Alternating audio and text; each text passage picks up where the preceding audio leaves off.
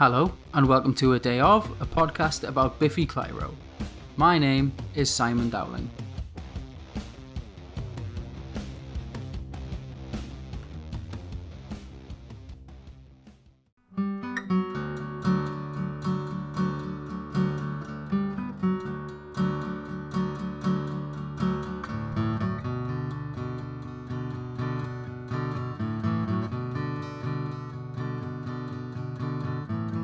I love Living Is a Problem and Saturday Superhouse, but As Dust Dances is the first song on Puzzle that I think is a real all timer. I like really love it. It sits alongside like The Atrocity and With Aplomb as these lovely mellow pieces that kind of sit in this position on Biffy albums. They bring the tone down a little on a more reflective and pensive and slow and moody and lush. As mentioned when introducing the album as a whole, I think this song has that sparkle that elevates it above those similar efforts on earlier records. While I do prefer With Aplomb for its like dense darkness and strings, I love As Dust Dances for its glistening tone.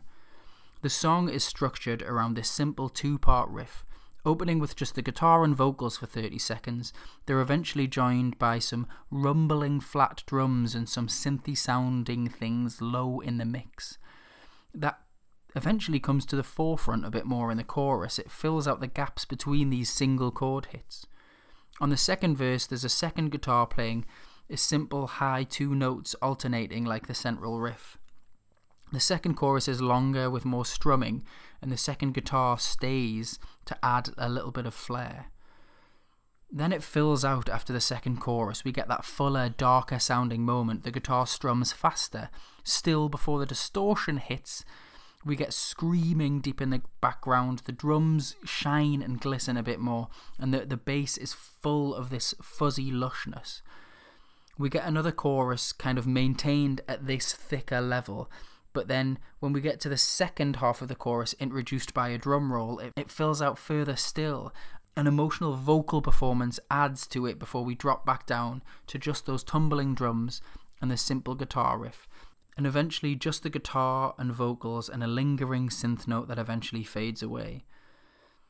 This song is another rather straightforward exploration of Simon's grief, there's a man on the corner selling dozens of bones, every type of bone except the one that I want. It paints the picture of a, a lack of availability for whatever could fix someone at the end of their life. The restless mind of sitting waiting for something so tragic, reflected in those moments when you're suddenly aware of your breath, of your tongue, of your eyes, lost in anxiety and thoughts flying around. But now it's bigger than us, it's bigger than everything it decides to touch. Death is inevitable, and it can't be beaten. It's bigger than a halo, a devil, an angel, and a crow. It transcends religion. Death happens whether you believe in anything or not. It's such a lonely ride. Grief is hollow. As we've heard in other songs, Simon was tired of consolation, and the loneliness is reflected here. As Dust Dances is a beautiful and tragic song. While not the first one that tackles loss, or not, you know, the most candid, that comes later, it is the most beautiful, in my opinion.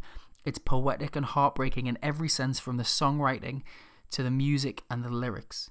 The structure and the build to that magnificent release of energy when Simon's vocals crack into a scream. We also get at the end of this song two fifteenths.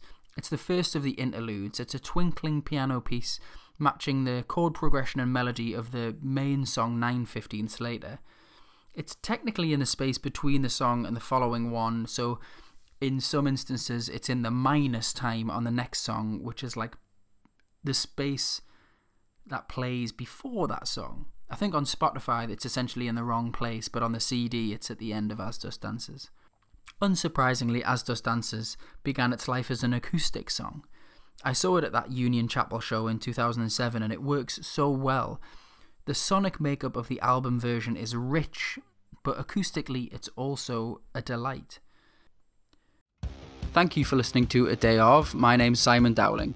You can follow on Twitter at A Day Of Podcast and you can email a day of podcast at gmail.com and please leave reviews on iTunes or wherever if you fancy it. You can also send in voice notes at anchor.fm slash a day of, and you can also find links there to the podcast on all the different platforms. Again, thank you for listening.